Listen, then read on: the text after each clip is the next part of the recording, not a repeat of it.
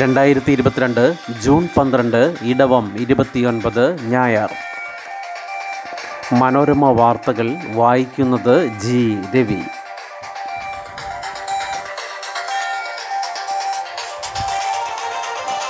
രാജ്യസഭാ തിരഞ്ഞെടുപ്പ് ഹരിയാനയിൽ റീകൗണ്ടിങ്ങിൽ ഫലം മാറി.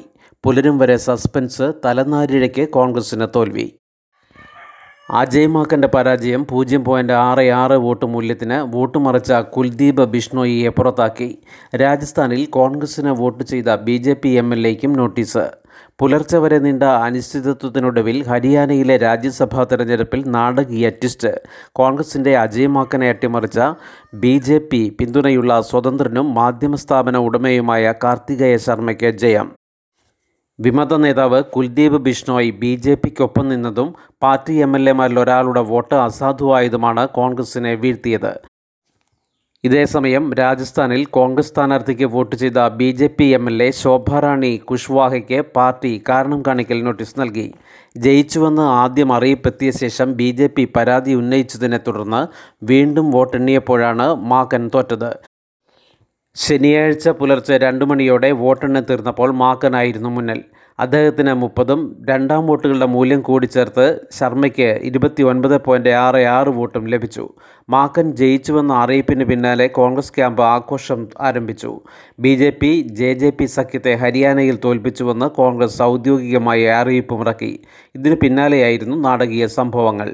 കോൺഗ്രസ് എം എൽ എമാരിലൊരാൾ തെറ്റായ രീതിയിലാണ് വോട്ട് ചെയ്തതെന്ന പരാതിയുമായി ബി ജെ പി രംഗത്ത് വന്നു. വോട്ട് അസാധുവാക്കണമെന്നും എം എൽ എമാരുടെ രണ്ടാം വോട്ട് മൂല്യം കൂടി കണക്കിലെടുക്കുമ്പോൾ ശർമ്മ ജയിക്കുമെന്നും ബി ജെ പി വാദിച്ചു.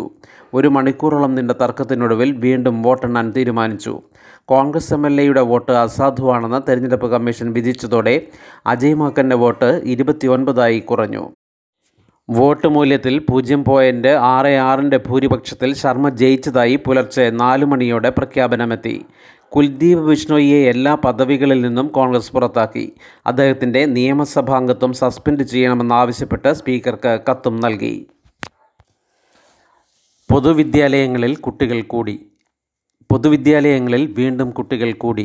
ഈ അധ്യയന വർഷം ആറാം ദിനത്തിലെ തലയെണ്ണൽ പൂർത്തിയാക്കിയപ്പോൾ മുൻവർഷത്തെ അപേക്ഷിച്ച് എണ്ണായിരത്തോളം കുട്ടികൾ പൊതുവിദ്യാലയങ്ങളിൽ വർദ്ധിച്ചെന്നാണ് സൂചന. വിദ്യാഭ്യാസ വകുപ്പ് ക്രോഡീകരിച്ച വിവരം പുറത്തുവിട്ടാലേ സർക്കാർ എയ്ഡഡ് സ്കൂളുകളിലെ പ്രത്യേക കണക്കുകൾ ലഭ്യമാകൂ. കഴിഞ്ഞ രണ്ട് അധ്യയന വർഷങ്ങളിൽ സ്കൂളുകൾ ഏതാണ്ട് പൂർണ്ണമായും അടഞ്ഞുകിടന്നിരുന്നതിനാൽ ആറാം പ്രവൃത്തി ദിനം കുട്ടികളുടെ തലയെണ്ണൽ നടത്തിയിരുന്നില്ല. സമ്പൂർണ്ണ സോഫ്റ്റ്വെയറിൽ രേഖപ്പെടുത്തിയ വിവരങ്ങൾ ഉപയോഗിച്ചാണ് കുട്ടികളുടെ എണ്ണം കണക്കാക്കിയിരുന്നത്.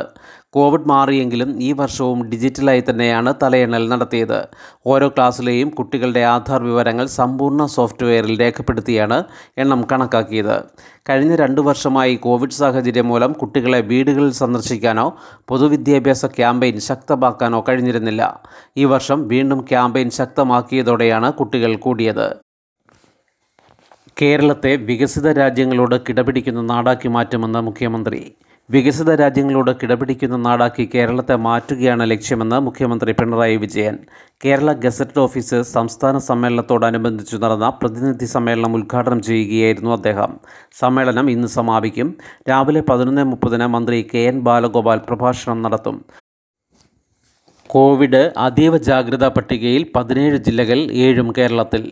പ്രതിദിന കോവിഡ് കേസുകൾ ഉയരുമ്പോൾ രാജ്യത്ത് അതീവ ജാഗ്രതാ പട്ടികയിലുള്ളത് പതിനേഴ് ജില്ലകൾ, ഇതിൽ ഏഴെണ്ണവും കേരളത്തിൽ. ഇവിടങ്ങളിൽ കോവിഡ് സ്ഥിരീകരണ നിരക്ക് പത്ത് ശതമാനത്തിന് മുകളിലാണ്. രാജ്യത്തെ ഇരുപത്തിനാല് ജില്ലകളിൽ സ്ഥിരീകരണ നിരക്ക് അഞ്ചിനും പത്തിനും ഇടയിലാണ്. കേരളത്തിലെ ശേഷിച്ച ഏഴ് ജില്ലകളും ഈ പട്ടികയിലുണ്ട്. വെള്ളിയാഴ്ച മാത്രം എണ്ണായിരത്തി മുന്നൂറ്റി ഇരുപത്തി ഒൻപത് പുതിയ കേസുകൾ റിപ്പോർട്ട് ചെയ്തതായി ആരോഗ്യ മന്ത്രാലയം അറിയിച്ചു. എന്നാൽ പോസിറ്റീവായി തുടരുന്നവരുടെ എണ്ണം കുറവാണ്. ജാഗ്രതാ നടപടികളിലെ വീഴ്ച, ബൂസ്റ്റർ ഡോസ് എടുക്കാനുള്ള വിമുഖത തുടങ്ങിയവയാണ് ഇപ്പോഴത്തെ വർധനയ്ക്ക് കാരണമായി പറയുന്നത്. യാത്രാ നിയന്ത്രണങ്ങളിലെ ഇളവും മാസ്ക് ഉപയോഗം കുറഞ്ഞതും പ്രശ്നമായി. കാലവർഷം ഓഗസ്റ്റ് വരെ ശക്തമാകില്ലെന്ന് അറിയിപ്പ്. സംസ്ഥാനത്ത് തെക്ക് പടിഞ്ഞാറൻ കാലവർഷം ഓഗസ്റ്റ് വരെ ശക്തമാകില്ലെന്ന് കേന്ദ്ര കാലാവസ്ഥാ വകുപ്പ് വ്യക്തമാക്കി. സാധാരണയിൽ നിന്നും കുറവ് മഴയാകും ജൂൺ ജൂലൈ മാസങ്ങളിൽ പെയ്യുക എന്ന് കേന്ദ്ര കാലാവസ്ഥാ വകുപ്പ് ഡയറക്ടർ ഡോക്ടർ മൃത്യുഞ്ജയ് മഹാപാത്ര പറഞ്ഞു. സംസ്ഥാന ദുരന്ത നിവാരണ അതോറിറ്റി ഓൺലൈനായി സംഘടിപ്പിച്ച കാലവർഷ പ്രഭാഷണ പരമ്പരയിൽ എന്താണ് കേരളത്തിന് പ്രതീക്ഷിക്കാവുന്നത് എന്ന വിഷയത്തിൽ സംസാരിക്കുകയായിരുന്നു അദ്ദേഹം. ജൂണിലും ജൂലൈയിലും കാലവർഷ പെയ്ത്തിൽ കുറവാണ് സൂചിപ്പിക്കുന്നത്. എന്നാൽ ഓഗസ്റ്റിലും സെപ്റ്റംബറിലും കൂടുന്ന സ്ഥിതിയുണ്ട്. മെയ് ഇരുപത്തി ഒൻപതിന് കേരളത്തിലെത്തിയ കാലവർഷം സംസ്ഥാനത്തിന് പുറമെ കർണാടകയുടെയും തമിഴ്നാടിൻ്റെയും ചില ഭാഗങ്ങളിലും വടക്ക് കിഴക്കൻ സംസ്ഥാനങ്ങളിലെ വിവിധ ഭാഗങ്ങളിലും എത്തി. അതേസമയം കേരളത്തിലെ അണക്കെട്ടുകളിലെ ജലനിരപ്പ് കൃത്യമായി നിരീക്ഷിക്കണം. കേരളത്തിൽ കേന്ദ്ര കാലാവസ്ഥാ വകുപ്പിൻ്റെ ഓട്ടോമാറ്റിക് വെതർ സ്റ്റേഷനുകളുടെ എണ്ണം ഈ വർഷം എഴുപത്തിരണ്ടിൽ നിന്ന് നൂറായി ഉയരുമെന്നും അദ്ദേഹം അറിയിച്ചു. അതേസമയം കേന്ദ്ര കാലാവസ്ഥാ വകുപ്പ് ഇന്നലെ പുറത്തുവിട്ട കണക്കുകൾ പ്രകാരം ഈ മാസം ഇന്നലെ വരെ കേരളത്തിൽ സാധാരണയിൽ നിന്ന് അൻപത്തിയേഴ് ശതമാനം മഴ കുറഞ്ഞു. ഇരുപത് പോയിൻറ്റ് ഒന്ന് എട്ട് സെൻറ്റിമീറ്റർ ഈ കാലയളവിൽ പെയ്യേണ്ട സംസ്ഥാനത്ത് ഇതുവരെ എട്ട് പോയിൻറ്റ് ഏഴ് മൂന്ന് സെൻറ്റിമീറ്ററാണ് പെയ്തത്. പത്തനംതിട്ട ജില്ലയിൽ മാത്രമാണ് സാധാരണ തോതിൽ മഴ ലഭിച്ചത്. കണ്ണൂർ, ഇടുക്കി, കാസർഗോഡ്, പാലക്കാട്, വയനാട് ജില്ലകളിൽ മഴ വളരെ കുറവാണ്. രാഷ്ട്രപതി തെരഞ്ഞെടുപ്പ് സംയുക്ത സ്ഥാനാർത്ഥിക്കായി മമത, സോണിയ ഗാന്ധിക്കും പ്രതിപക്ഷ മുഖ്യമന്ത്രിമാർക്കും കത്ത്. പതിനഞ്ചിന് ഡൽഹിയിൽ യോഗം. രാഷ്ട്രപതി തെരഞ്ഞെടുപ്പിൽ സംയുക്ത പ്രതിപക്ഷ സ്ഥാനാർത്ഥിക്കായുള്ള ശ്രമം ശക്തിപ്പെടുത്താൻ ബംഗാൾ മുഖ്യമന്ത്രി മമതാ ബാനർജി മുന്നിട്ടിറങ്ങി. അടുത്ത ബുധനാഴ്ച ഡൽഹി കോൺസ്റ്റിറ്റ്യൂഷൻ ക്ലബ്ബിൽ പ്രതിപക്ഷ കക്ഷികളുടെ യോഗം മമത വിളിച്ചു.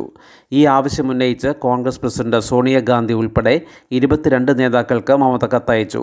കോൺഗ്രസിൻ്റെ രണ്ട് മുഖ്യമന്ത്രിമാർക്കും മറ്റ് പ്രതിപക്ഷ മുഖ്യമന്ത്രിമാരായ Uddhav Thackeray, Pinarayi Vijayan, M K Stalin, Arvind Kejriwal, Biju Patnaik, Bhagwant Mann, Hemant Soren, K Chandrasekhara Rao എന്നിവർക്കും കത്തയച്ചിട്ടുണ്ട്.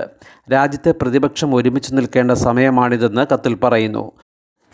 ഇന്ത്യൻ രാഷ്ട്രീയത്തിൻ്റെ ഭാവി നിർണ്ണയിക്കുന്ന സമയമാണിത്. പ്രതിപക്ഷ ശബ്ദത്തിൻ്റെ ഫലപ്രദമായ ഏകീകരണം കാലഘട്ടത്തിൻ്റെ ആവശ്യമാണെന്നും മമത പറഞ്ഞു. സംയുക്ത പ്രതിപക്ഷ സ്ഥാനാർത്ഥിയെ പിന്തുണയ്ക്കാൻ കോൺഗ്രസ് നേരത്തെ സന്നദ്ധത അറിയിച്ചിരുന്നു. തെലങ്കാന മുഖ്യമന്ത്രിയും ടി ആർ എസ് നേതാവുമായ ചന്ദ്രശേഖർ റാവു കഴിഞ്ഞ മാസം രാജ്യവ്യാപകമായി പ്രതിപക്ഷ നേതാക്കളെ കണ്ട് പൊതു സ്ഥാനാർത്ഥിയെക്കുറിച്ച് ചർച്ചകൾ നടത്തിയിരുന്നു. കഴിഞ്ഞ തവണ ബി ജെ പി സ്ഥാനാർത്ഥിയെ പിന്തുണച്ച ടി ആർ എസ് ഇത്തവണ എതിർപക്ഷത്താണ്. യു എസ് ട്രഷറി റിപ്പോർട്ട്: കോവിഡിനെ അതിജീവിച്ച് ഇന്ത്യൻ സമ്പദ് വ്യവസ്ഥ തിരിച്ചുവന്നു. ശക്തമായ നടപടിയിൽ ഇന്ത്യക്ക് അഭിനന്ദനം. മൂന്ന് കോവിഡ് തരംഗങ്ങൾക്ക് ശേഷവും ഇന്ത്യയുടെ സമ്പദ് വ്യവസ്ഥ ശക്തമായി തിരിച്ചുവന്നെന്ന് യു എസ് ട്രഷറി റിപ്പോർട്ട്. രണ്ടായിരത്തി ഇരുപത്തൊന്ന് മധ്യത്തിൽ രണ്ടാമത്തെ തരംഗം വളർച്ചയെ പിന്നോട്ടടിച്ചതാണ് തിരിച്ചുവരവ് വൈകിപ്പിച്ചതെന്നും യു എസ് കോൺഗ്രസിന് നൽകിയ അർദ്ധവാർഷിക റിപ്പോർട്ടിൽ ട്രഷറി ചൂണ്ടിക്കാട്ടി. വാക്സിനേഷൻ ഫലപ്രദമായി നടപ്പാക്കിയതോടെ രണ്ടായിരത്തി ഇരുപത്തിയൊന്ന് രണ്ടാം പകുതിയിൽ സമ്പദ് വ്യവസ്ഥ തിരിച്ചുവരവ് ആരംഭിച്ചു. രണ്ടായിരത്തി ഇരുപത്തിയൊന്ന് അവസാനത്തോടെ രാജ്യത്തെ നാൽപ്പത്തി നാല് ശതമാനം ജനങ്ങൾക്കും രണ്ട് ഡോസ് വാക്സിൻ നൽകി കാര്യക്ഷമമായ വാക്സിനേഷൻ പദ്ധതിയെ റിപ്പോർട്ടിൽ അഭിനന്ദിച്ചു. ശുഭദിനം. നന്ദി.